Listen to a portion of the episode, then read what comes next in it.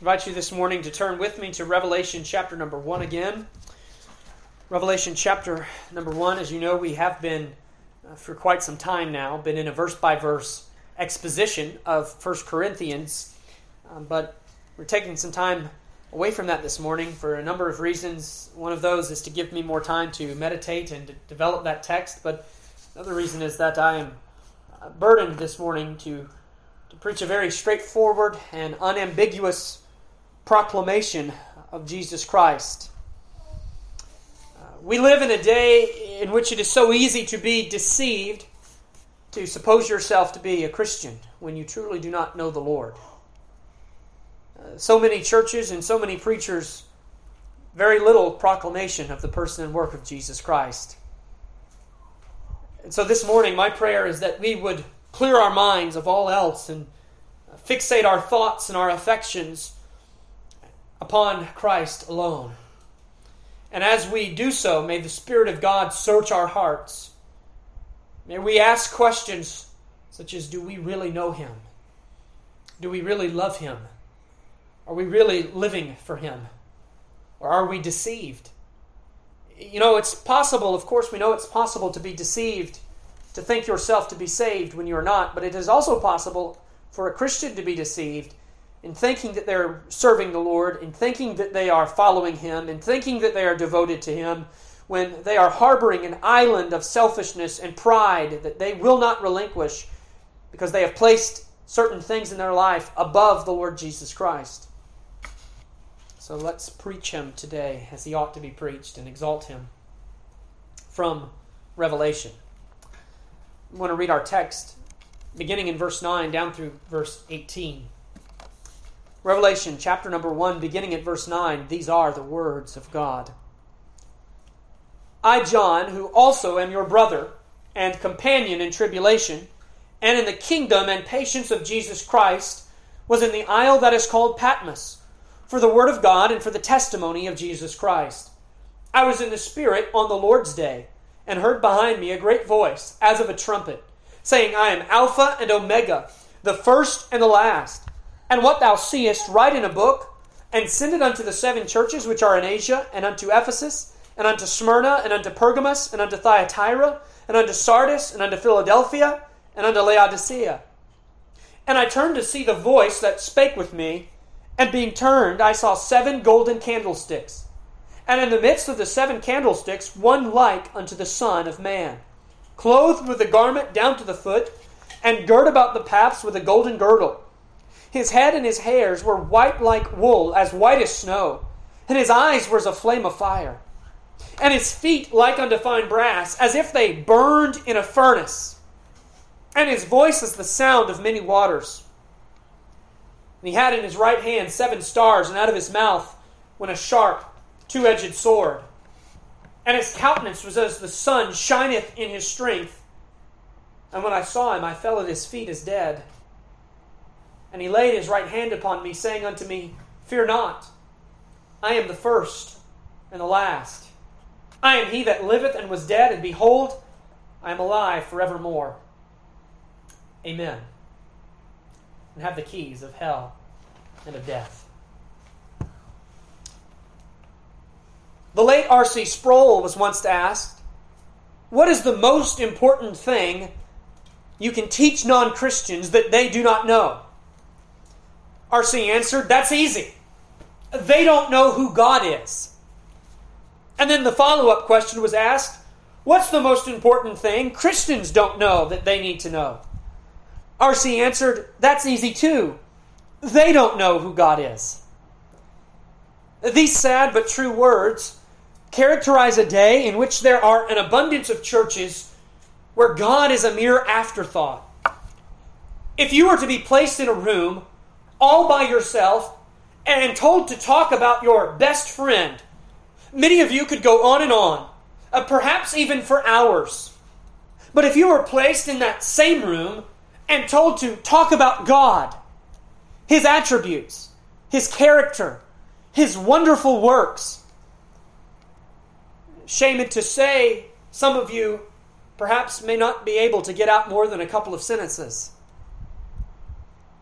What we need in this day and hour is a Christianity that is God centered, not man centered. We need a holy man of God who will stand before the people of God and open the Word of God and declare who God has revealed himself to be. And the pinnacle of who God has revealed himself to be is found in the person of Jesus Christ. And no church and no believer will ever rise any higher than their exalted view of Jesus Christ. You tell me what your view of Christ is, and I'll tell you what your standard of holiness is. You tell me what your view of Christ is, and I'll tell you the deep affections of your heart. You tell me what your view of Christ is, and I'll tell you the state of your worship. You tell me what your view of Christ is, and I'll tell you the zeal of your evangelism. How you see the Lord Jesus Christ sets the tone for the reality that is your Christian life.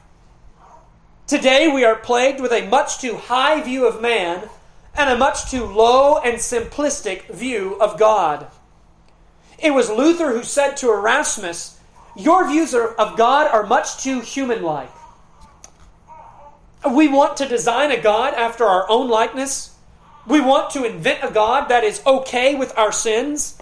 We want to create a God that requires nothing of us and allows us to live however we want to live. What we must do is not fashion a false God to our pleasing, but we must conform ourselves to the one true and living God of the Bible, Jesus Christ. And we must not just receive some of what the Bible says about Jesus Christ, we must embrace all of what the Bible says about Jesus Christ. When many think of Jesus Christ, they think of a babe in a manger, or they think of a kind carpenter from Nazareth, or they think of a good teacher who went about healing the sick and feeding the hungry.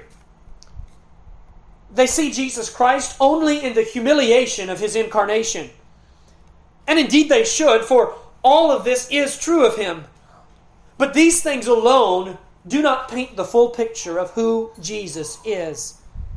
We must not only see Christ as he was when he walked this earth 2,000 years ago, but we must see Christ as he is now.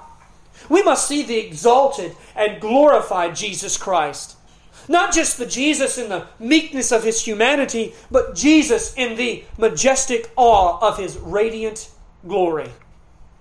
To view the full picture of Jesus Christ, we must look upon Christ with one eye on him as he was 2,000 years ago. We must never forget his work upon the cross, but we must remember that it is a finished work. He is no longer upon the cross, he is no longer bleeding and broken. That is who he was. But we must also see who he now is. We must look upon Jesus Christ with our other eye, fixated and riveted on the Christ who is seated at the right hand of the Father. This is the Christ who has been exalted as sovereign and Lord over all, to whom all judgment has been given. This is the Christ who is the risen head of his church and the king of his kingdom. This is the Christ who ever exists in the fullness of his attributes. This is the Christ to whom every knee must bow and every tongue must confess. This is the Christ who is coming again. He came once as a lamb, but I tell you, he's coming back as a lion. This is the Christ that we must see. This is the Christ that we must declare to the world. And who better to reveal this picture of Christ to us than the Lord Jesus Christ himself? So we look now to our text in Revelation chapter 1, and I'm going to give you a number of headings this morning the first, beginning in verse 9, I want you to see the servant's responsibility. The servant's responsibility. Look with me at verse 9. I, John, who also am your brother and companion in tribulation and in the kingdom and patience of Jesus Christ, was in the isle that is called Patmos for the word of God and the testimony of Jesus Christ. Here is the beloved disciple John in the, in the midst of immense persecution. He has been banished to the island of Patmos. Patmos was an island in the Aegean Sea, and it was a prison, a concentration camp of the Roman government. It was a Roman version of Alcatraz, if you will. Well, his crime, he says for us in verse 9, was believing the Word of God and placing his faith in the Lord Jesus Christ. That was what sentenced him to the island of Patmos, where he was tortured, where he was boiled in grease, where he was exiled, cut off from society because of his devotion to Jesus Christ. At this point in his life, John is an older man. He is well into his 90s, he's near the end of his life. Some might think that by this stage, surely God would be done with him. But you must see that God still had a work for his servant to do. Perhaps the greatest task of John's life to pen the book of Revelation and to record this picture of Jesus Christ. Notice verse 10. John says, I was in the Spirit on the Lord's day. As John is suffering on Patmos, Jesus visits him in the supernatural realm. As John is in the Spirit, he hears this great voice. John describes it as a voice like the sound of a trumpet. Throughout this vision, John will see and hear things that are almost impossible for him to describe. And he will use things familiar in his own day to paint the picture of this majestic vision. In order to understand much of the book of Revelation, we have to put ourselves in the shoes of a first century reader. We have to understand John did not primarily write this book to Christians in 2022, but he wrote this book to seven literal churches in Asia Minor. And the first thing that John experiences in this vision is this dominant, asserting, forceful, loud, and preeminent voice. I want you to see that John did not hear a hush or a whisper. John heard a thundering voice that came booming out of heaven with piercing clarity. Throughout Revelation, a loud voice is a symbol of the solemnity and specialness of what is about to be proclaimed. This voice that John heard could not be mistaken and it could not be ignored. This voice had to be heard. Verse 11 this voice identifies himself to John and begins to issue instructions. The voice says, I am Alpha and Omega, the first and the last. And here are the instructions. What thou seest, write in a book, and send it unto the seven churches which are in Asia. John was commanded to write a letter and send it to seven local churches in Asia Minor. It's very interesting that during times as perilous as these, as John is in the midst of persecution, as a wicked emperor is at the helm of the Roman Empire, as Christians are suffering throughout the known world, Jesus takes time to write to his churches. That shows you, in the midst of this chaotic world, what is at the center of our Lord's heart. It is his own people and his own churches. And he doesn't give them a 12 step plan on how to avoid persecution, nor does he give them a blueprint on how to reform the government. It's not that Jesus didn't care about what was going on in Rome, but it's that God recognized that the greatest need of the hour, what the world needed more than anything, what, what his churches needed, was a revelation of Jesus Christ, a fresh glimpse of him from the Scripture, that they might behold him in his glory, that they might know more about him, that they might be encouraged to magnify him in their day. May I submit to you that this is and always has been the great need of God's people. This is still our need today. If there was ever a time when the people of God needed to receive another glimpse of who Jesus is, it is today. We don't need social, political, or cultural opinions from men. We don't need a motivational talk to encourage us in our daily walk. We don't need practical tips and tricks on how to get by in the world that we live in. We don't need even to see a certain man in the White House. What we need to see is the God man seated upon the throne of heaven. To be reminded of the God that we serve. the King that we worship. We need a Patmos experience. We need to see the Lord as He is. And who better to show us that than Christ Himself? John was instructed to write down what he experienced, and this vision that follows is John's obedient to these instructions. That's the servant's responsibilities. I want you to notice, secondly, the self revelation. The self revelation, which begins in verse 12. John says, And I turned to see the voice that spake with me. of course, he turned to see the voice that spake with him. How could he not turn to see the voice that spake with him?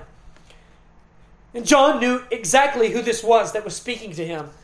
John did not turn because he didn't know, he turned because he did know. John turned because he desired not only to hear, but to see. And what he sees is the most detailed view in the entire Bible of the glorified and exalted Christ. This is Jesus as Jesus sees Jesus.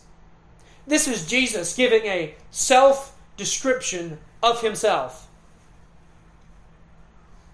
This is an infallible and perfect revelation of who Jesus is. There's a lot of confusion today about who Jesus is. This is the truth of who Jesus is. And in this self revelation, Jesus gives six things that he is for his church. And as we walk through this text, I want you to search your heart and I want you to ask yourself is Jesus this, these things for me? Is he these things for me? Well, what are these six things? Number one, I want you to know that Jesus is the power of the church. He's the power of the church. Verse 12, at the end of the verse, after John turns, he says, In being turned, I saw seven golden candlesticks, and in the midst of the seven candlesticks, one like unto the Son of Man. The seven candlesticks refer to the seven churches. John sees Jesus in the midst of the churches. He is never on the outside of his churches, he is never on the perimeter, he is never off in the subsidiary. He is always at the very epicenter of his churches. Any church that loses Jesus Christ as their center is, is off on a wrong road. But if a church is to do the will of God, they must keep Jesus Christ in the very center of all that they do as a church. Jesus said himself, For where two or three are gathered in my name, there am I in the midst of them. This speaks to us of his continual power and his continual presence that he promised when he said, Lo, I am with you always, even unto the end of the world. All power on heaven and earth is given to me, and I am in the midst of you. Without him and apart from him, we can do nothing. But because all power has been given to him, and because we have no power apart from the Lord Jesus Christ, when he is in the midst of us, we have all power. A church here is likened unto a candlestick because the purpose of a candlestick is not to bring attention to itself. A candlestick serves as a stand upon which a candle is placed, and its sole purpose is to uphold the light of that candle for all to see. If there is no candlestick, there is no purpose, or if there is no candle, there is no purpose for the candlestick. But the purpose of the church is not to magnify itself, to amass a following for itself, to bring glory and reputation to itself the purpose of the church is to shine forth the light of Jesus Christ so that all honor and all glory and all praise goes to Him alone. I pray that is the purpose of this church. I pray that is what this church does in Paris, Tennessee, and the surrounding counties, and, and even throughout the whole world. Christian worship is truly unlike any other worship. We do not worship a brave martyr we do not worship a heroic religious leader. We worship a risen, glorified, and exalted Christ who indwells and empowers his churches. He is the power of the church. Secondly, I want you to see Jesus Christ is the priest of his church. He's the priest of his church. Look at verse 13.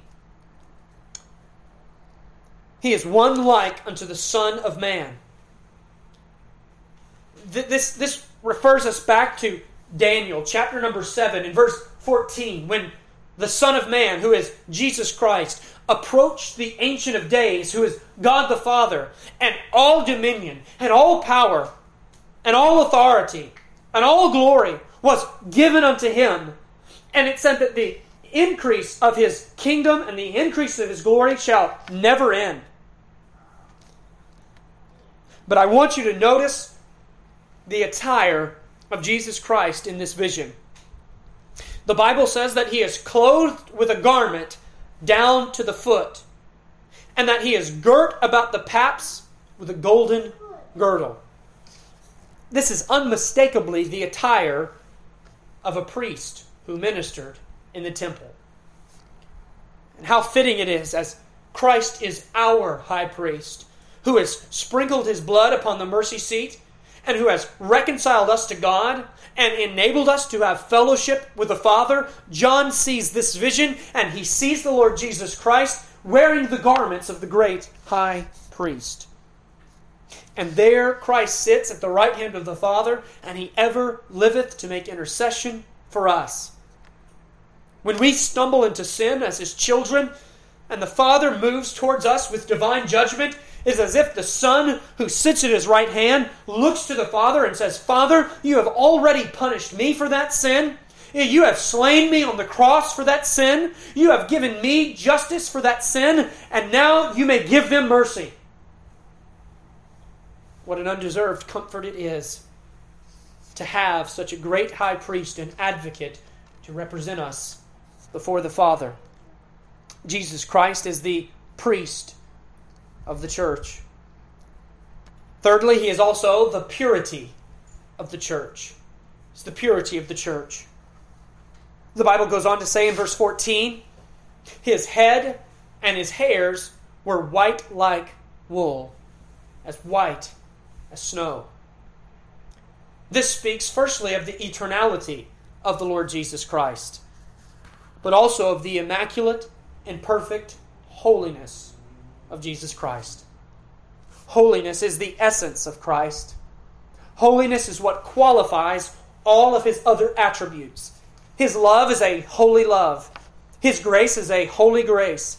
His wrath is a holy wrath. His sovereignty is a holy sovereignty. The crown jewel in the royal diadem of King Jesus is his holiness. There is not a speck of black in this vision. There is no sign or any spot. There is no stain or any blemish. Only immaculate white. This tells us, brothers and sisters, that Jesus Christ is absolutely perfect. That Jesus Christ always does right. He never errs. He never makes a mistake. He never fails. There has never been anything that he has set out to do that he has not perfectly accomplished. There has never been anything that he has forbidden that has not been forbade. He never sins. His person is holy. His word is holy. His judgments are holy. He is so holy that that that one attribute, that one essence is amplified to the third degree. Nowhere in the Bible does it say that Jesus is love, love, love, or Jesus is wrath, wrath, wrath, but it says several places that he is holy, holy, holy. He is completely innocent. He is completely undefiled. He is completely separate from sinners. His holiness places him into a category all of its own. John writes elsewhere in 1 John 3 5, in him is no sin. And Jesus Christ demands that his people be holy, even as he is holy. You must see that he is the standard of holiness. He is the rubric. He is the blueprint. See, compared to one another, we may fare well. we might look at the sins of another, we might look at the failings of a fellow church member, and we might be quick to pat ourselves on the back and to think that we have achieved to a standard that they haven't. But when we compare ourselves to the utter holiness of Jesus Christ, all of us have fallen far short of his high mark. But the good news is, brothers and sisters, that the holiness that he demands from us is not derived from our own efforts of striving in the flesh. Rather, this is a holiness that Christ has secured for us on the merits of his obedience, which he works out practically in our lives as he purifies his people. Titus 2:14 says that he died that he might purify a people unto himself. Therefore he is not only the purity of the church, he is the purifier of the church. Ephesians 5 says that he died and gave himself for the church, that he might present it to himself a glorious church without wrinkle or spot or blemish or any such thing. This vision goes on to say of this one with hairs white like wool and white as snow, that his eyes were as a flame of fire. See, Jesus not only commands the purity of his church, he ensures the purity of his church because he sees with an all seeing eye. This vision here, his eyes like fire, speaks to his omniscience. Jesus sees us with a searching, revealing, infallible gaze that penetrates deep into our souls. He sees with x ray vision. He sees in our lives and through our lives. He sees into every church. He sees into every church member. He sees into every sinner. He sees into every lost person. To each one of the churches, he will go on to say, I know thy works. There is nothing we can hide from him. He looks into the depths of every human heart. He sees the most isolated reaches of your thought life. He sees your most secret inward desires. Hebrews 4:13 says, "Neither is there any creature that is not manifest in his sight, but all things are naked and opened unto the eyes of him with whom we have to do." He reads us like an open book. It is foolish for us to hide ourselves or to attempt to hide ourselves from him. What a convicting thought this is. He sees every sin, He sees every failure, He sees every fault. The things that we have successfully hidden from everyone else, He sees. This is also a, a source of immense comfort for the Christian. Because this tells us that when we are as low as we can get, as we sit there on rock bottom, He sees the tumult in our hearts and He looks upon us with compassion.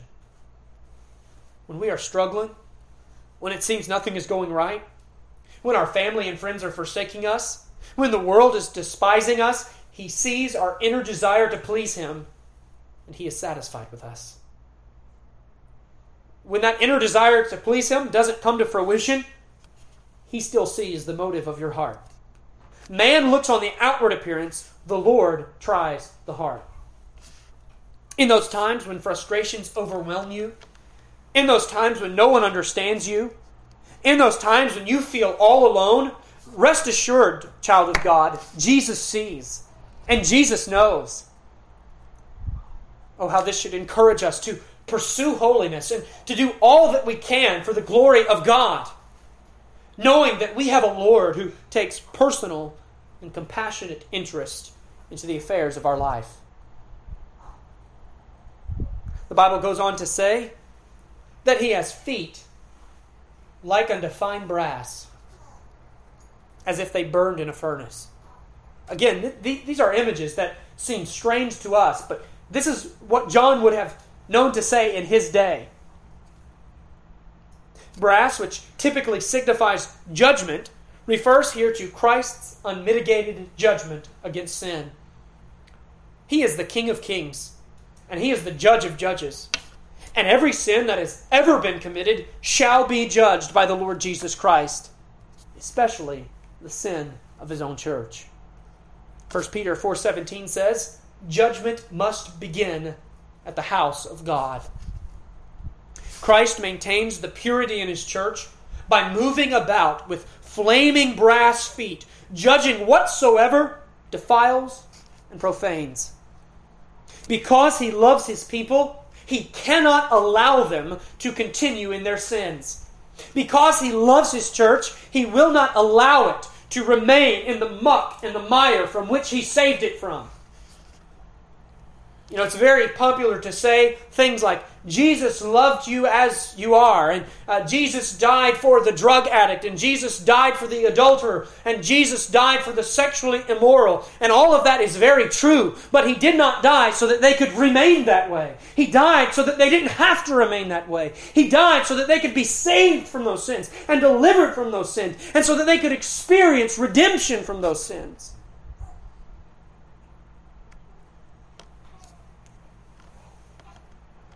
Examine yourself this morning and see what things in your life need to be crushed and destroyed by these flaming brass feet. Confess them to the Lord. Say, Lord, stomp them out of me. Here is this sin. I have not the, the power to overcome it. With those flaming brass feet that burn in a furnace, stomp them out. Don't try to cling to them. Cast them away from you. Know that it is better to enter into life maimed and pure than to be wholly cast into hell with your sins.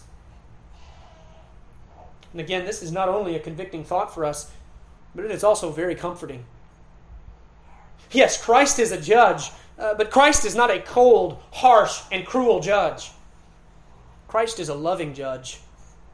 Christ is a judge who has a vested interest in the good of his people. Christ disciplines us because he loves us. Every son is chastened and scourged. But those that aren't disciplined, the Bible says they are bastards and not sons. If you are a believer, the judgment of Christ is something to look forward to with great anticipation, anticipation. Because the judgment of Christ is your purity. The judgment of Christ is your cleansing. Christ does not judge you from a standpoint of condemnation. Condemnation has been removed for you. And it is this Christ that will have the final say on your life. Remember that as you are judged by others, as you are condemned by men, as you are ostracized by the world, remember that you will not stand before them on the last day. You will stand before Jesus Christ. Let this free you from the courts of public opinion. Give no thought to what the world thinks about you or your service to Christ or your church or your devotion to God or any such thing. They will not be your judge on the last day. And let this reassure you that your trials in this life are not in vain. But your life and your work, it will be unfolded before Jesus Christ, and He will know that you sought to please Him. And if you please Christ, it doesn't matter who you displease. But if you displease Christ, it doesn't matter who you please. To hear from him on that day, well done, thou good and faithful servant, will fill our hearts with a joy that overcomes all the criticisms that we receive in this life. So serve the Lord with gladness. And don't worry about appeasing sinful men. Please God, and He will have the final word on your life. Not only is He the purity and the purifier of the church. Fourthly, he is the potentate of the church. The potentate of the church, a, a, Bible word that speaks of the imperial ruler of the church, the, the head authority of the church. Notice 15b, the second half of verse 15, and his voice as the sound of many waters. Earlier, his voice was described as a great trumpet, and here it is as the sound of many waters. This voice was unlike anything John had ever heard as he searches for words to describe it. I imagine that as he heard this voice, he was reminded of the waves that, that crashed on the shores of Patmos in the midst of a storm. Perhaps some of you have visited a place such as Niagara Falls or, or a place where there is much water, and you hear that rushing sound of mighty waters. This is the sound that John heard as Jesus spoke to him. This voice speaks from a place of unrivaled authority. As it has been said, there is not one maverick molecule in the whole universe, but that it does the bidding of this voice. No other voice carries more weight than this voice. This is the sovereign, imperial, commanding voice of the Lord. The church must obey this voice and no other voice. This is the voice that spoke the world into existence. This is the voice that said, Lazarus, come forth. This is the voice that commands all men to repent and believe the gospel. This is the voice that cried out on the cross, It is finished as the redemption of all God's people was eternally accomplished. This is the voice that will sound forth as the shout of the archangel when Christ returns to receive his own. This is the voice that will say to the redeemed, Well done, thou good and faithful servant. And this is the voice that will say to the damned, Depart from me, I never knew you. This is the voice, brothers and sisters, that speaks to you right now as the Word of God is preached. You must not ignore this voice. You must listen and obey this voice. This voice is the potentate of the church, the supreme ruler of all, the king of his kingdom. The only way to become a citizen of this kingdom is to believe upon the king and heed his voice. Fifthly, Jesus Christ, verse 16 teaches us he is the protection or the protector of the church. Notice the Bible says, and he had in his hand seven stars. These seven stars refer to the pastors of these churches. The symbolism here, though, applies to the whole body, the whole church body. The image is, is Christ's people being in the palm of his hand, this, this hand of a controlling protection. When, when I hold John in my arms, John does not have to worry about whether he'll be fed, or whether he'll be clothed, or whether he'll be loved. He casts himself upon me as his father and trusts me to protect him and provide for him. The same goes for Edsel and Jackson or, or other children, their fathers. This is the picture that the Bible paints for us here with Jesus having the seven stars in the palm of his hand. In like fashion, our Lord providentially preserves and protects his people. The psalmist says, I have been young and now am old, yet have I not seen the righteous forsaken, nor his seed begging bread. As long as Christ has a work for us to do, we can trust him to preserve us and provide our needs. No place is more safe or secure for the child of God than to be in the right hand of the Lord Jesus Christ. Are you in His hand today? Are you resting content? Or are the fears of life besetting you and troubling you? You have nowhere to turn. You have no place of, of comfort. You have no place of, of consistency. Your life is, is being tossed to and fro. No steadiness, no comfort. There is one who can take you and place you in the palm of his hand. And he can hold you there, safe and secure. You are in the hand of the Son, uh, you are in the hand of the Father, and you are sealed about with the Holy Ghost, the Spirit of promise. That is the picture of the believer's position in the Lord Jesus Christ. Child of God, when, when our fears begin to attack us, when our doubts and worries come into our mind, we must remember that we are in that hand and that our Heavenly Father and His Son, Jesus Christ, will care for us and provide our needs. Notice it says in verse 16, out of his mouth went a sharp, two edged sword. The sharp, two edged sword uh, cannot refer to his voice, that's already been identified for us. Rather, this sharp, two edged sword refers to how our Lord protects and preserves our spiritual health. Our Lord does this by cutting out of us things that defile. This sword is like a scalpel in the hand of a doctor who cuts away a cancerous tumor that, if left alone, would bring about death upon the patient. Such a surgery is not comfortable. It brings pain and it brings soreness. Sometimes there is a recovery period. But that surgery is essential if we are to remain alive. So it is when Jesus deals with our sins and wields this two edged sword. Charles Spurgeon says of this two edged sword, What a two edged sword it is! How it kills self righteousness, cuts the throat of our sins, lays the dust of the dead at the feet of Jesus. How all subduing is this sword of the Lord! No sword of Gideon was ever so potent against a horde of Midianites as the sword that comes out of Jesus' lips against the host of our sins. When the Spirit of God comes in all his power into our souls, what death he works within us, and yet we live. What death to sin, and what new life in righteousness. O holy sword, O breath of Christ, enter into our heart and cut out our sins. It takes courage to pray that way. This is our Lord's work as the protector of the church. Perhaps you are here today and you are struggling with sin in your life, and you need to pray this morning Lord, cut this out of me with your two edged sword.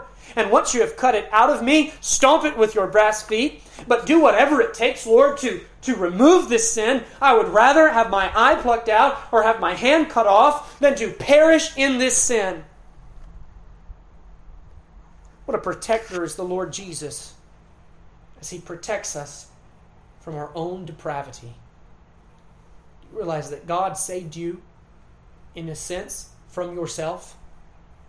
Because all God had to do for you to go to hell was to leave you alone. You were already on that wrong road. You were already on that broad path that leads to destruction. You were already going your own way, satisfying your own desires, serving yourself, but God intervened and saved you from you.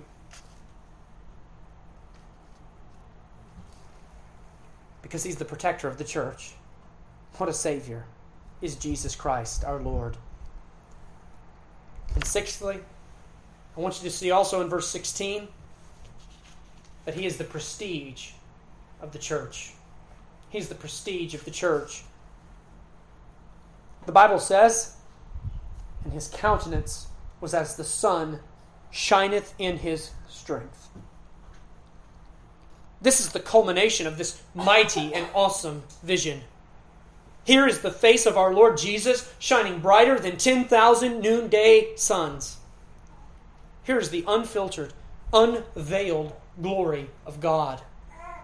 This is the glory that filled the temple in Isaiah's day this is the face that Moses could not look directly upon, for he would have surely died. This is Christ shining forth in sublime perfection. None of us have seen this face, but we will. We will. Uh, John did not even get to see it in the flesh, he saw it in a vision. But one day, when we are glorified, we will behold this face. The Bible says, what manner of love the Father hath bestowed upon us, that we are the sons of God. We know not what we shall be, but we know that when he shall appear, we shall be like him, for we shall see him as he is. This is the sum and substance of all that Christ is. This is the blazing, bright, intrinsic glory of God. And this glory is our theme as the church of the Lord Jesus. If we could only show the world one thing, if we could only preach one message, it should be this glorious truth of who Christ is. What a mighty vision. What a wonderful self revelation of the Lord Jesus Christ. That's the self revelation. And thirdly, back in our main headings, I want you to see the solemn reverence. Verse 17, the solemn reverence. John says, And when I saw him, I fell at his feet as dead. John understood something of this mind boggling and heart arresting and knee bending vision. He grasped something of who Jesus is, and his response was entirely appropriate. John did not go up and high five the Lord. John did not go casually about his day as if nothing had happened to him. But the Bible says he fell at his feet as dead. Again, Spurgeon says, Better to be dead at the feet of Christ than alive anywhere else. We should not be able to be so casual in the presence of the Lord. We rush in to service a minute before it begins. We rush out a minute after it's over, and we go about our day as if nothing has ever happened to us, as if we did not just meet with the Lord of heaven. If you can come to church, sing the hymns of the faith, pray to the God of glory, hear the preaching of Jesus Christ, fellowship with the saints, and then go on living your life with no impact upon your heart, I fear for the condition of your soul. Because there is something transcendent, there is something mighty that happens, not just on the Isle of Patmos, but every Lord's Day and every other day, whenever God's people assemble together to worship and we pray that, that invocation prayer at our call to worship, and we ask the Lord to descend upon us and meet with us. And yes, if you are a Christian, He indwells you and He is with you 24 7. But there is a special sense in which He is present here, right now, and He witnesses to His own name right now in this place in a way that He doesn't anywhere else. This is what John was experiencing on the Isle of Patmos as he had that worship service of one. And John's response would be our response if Christ were to walk in here today. We like to think, well, if Christ were here today, we'd all go up and shake his hand and tell him how thankful. No, we would be on the floor. We would be slain before him. We would see, take one look at his holiness and take one look at our wretchedness, and we would say, We're done for. We're undone. He has come with a two edged sword. He is going to put us to death. He is going to slay us. This is what was going through John's mind. That's why John says for us, I want you to see the Savior's reassurance in verse 17. John says, And he laid his right hand upon me, saying unto me, Fear not. Well, if Jesus had to tell John, Fear not, what does that tell us? John was afraid.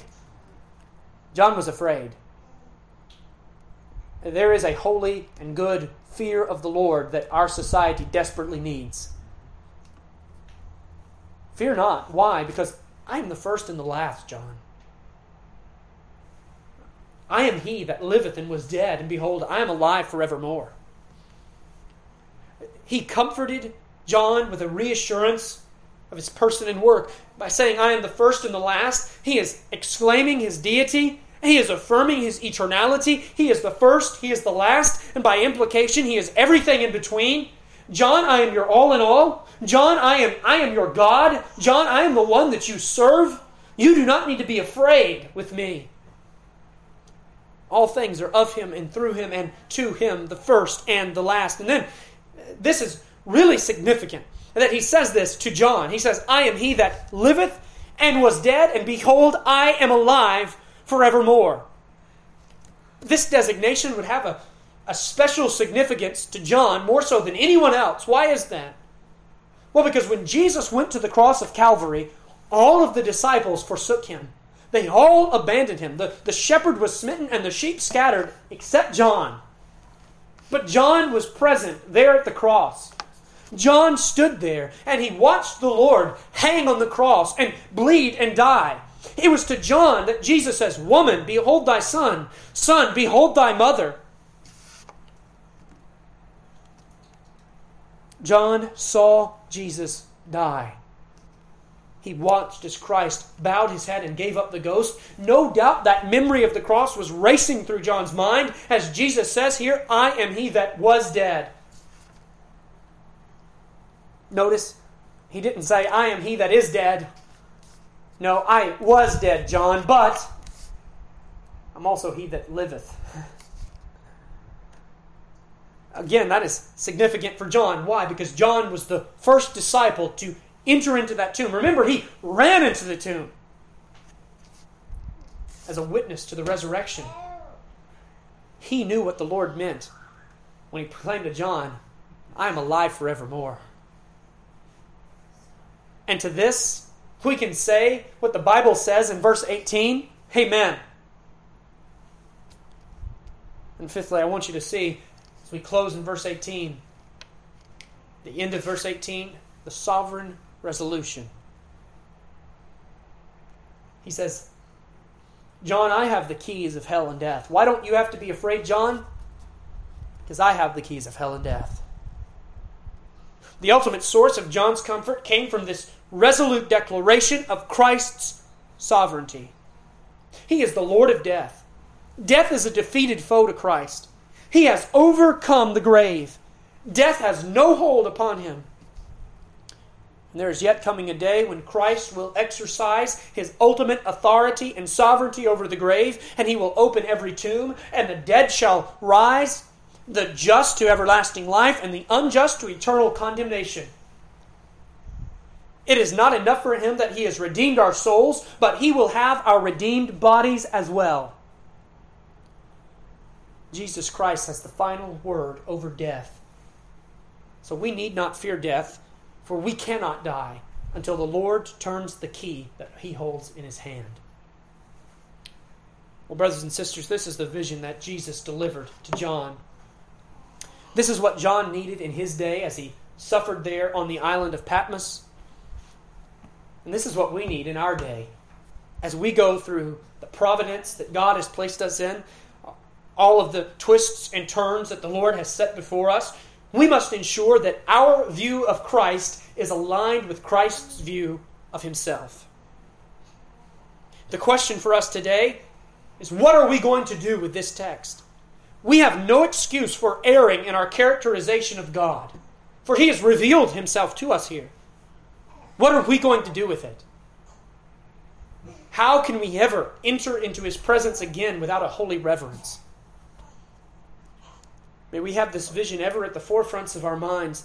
May we stand in awe and amazement of who our God is.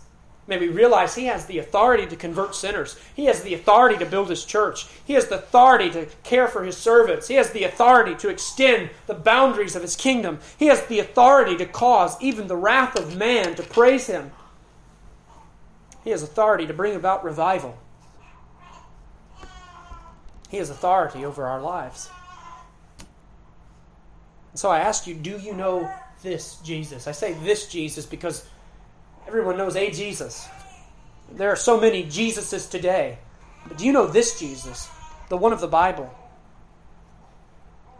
If you do, may you be astonished at his greatness. May you be amazed at his glory. But if you do not, let me say to you, friend, you do not have to continue lost and separated from God. But Christ stands ready to receive those who repent of their sins and come to Him by faith and receive what He has done on Calvary's cross. Embrace the person and work of Jesus Christ, and I say you will find acceptance with God. May we all ascribe the worship that is due unto Him alone. Let us pray. Father, we thank you in Jesus' name for your goodness to us. We give you all honor, all glory, and all praise. We ask, Lord, that you would help us to receive what you have said about yourself in the Word of God. May you be praised and exalted and glorified. In Christ's name, amen.